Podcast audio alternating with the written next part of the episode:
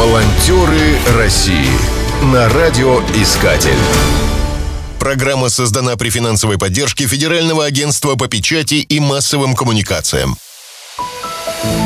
Кенозерский национальный парк раскинулся на юго-западе Архангельской области. Его западная граница совпадает с границей Карелии. Территория парка вытянута с севера на юг. Размеры составляют 72 на 27 километров. Несмотря на северное расположение и суровый климат, люди в этих местах жили с древнейших времен. Этнографы записали здесь более трех тысяч образцов кенозерского эпоса, былин, сказок и легенд. Культурным достоянием и жемчужинами Кенозерья считаются старинные деревянные часовни. Они отличаются самобытной архитектурой и расписными потолками, которые называют небесами. Каждый год полюбоваться наследием предков приезжают тысячи туристов. Деревянные постройки требуют постоянного ухода. Силами сотрудников парка это сделать непросто, поскольку некоторые часовни находятся в отдаленных нежилых деревнях. Волонтеры России Уже много лет заповедник организует волонтерские лагеря под названием «Часовенный рай». Добровольцы под руководством специалистов приводят в порядок старинные постройки. Так, в деревне Рыжково в часовне во имя введения Пресвятой Богородицы и Рождества Иоанна Предтечи они очистили крышу и заменили полы.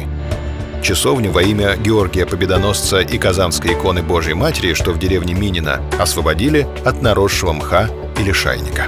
Своими впечатлениями делится волонтер Элеонора Сакулина. Узнав о лагере, я сразу же решила принять в нем участие прикоснуться к деревянному зодчеству русского севера, пожить на берегу того самого Кенезера, пути древнего Волока, увидеть своими глазами культурные и природные ландшафты парка, такое нельзя было упустить. Спасибо парку за предоставленную возможность и четкую организацию работы. Отдельная благодарность нашему руководителю и моим коллегам. Без них лагерь не стал бы таким запоминающимся. Волонтеры не только занимаются текущим ремонтом, но и вырубают кустарники вокруг часовен, скашивают траву, убирают поваленные ветром деревья. Нередко приходится делать генеральную уборку внутри помещений, мыть полы, убирать паутину, стирать пыль со стены предметов. В нынешнем году стационарный палаточный лагерь находился в деревне Горбачиха. Волонтерам предоставили деревянный дом с русской баней. Готовить приходилось на печи, что привносило в быт особый колорит.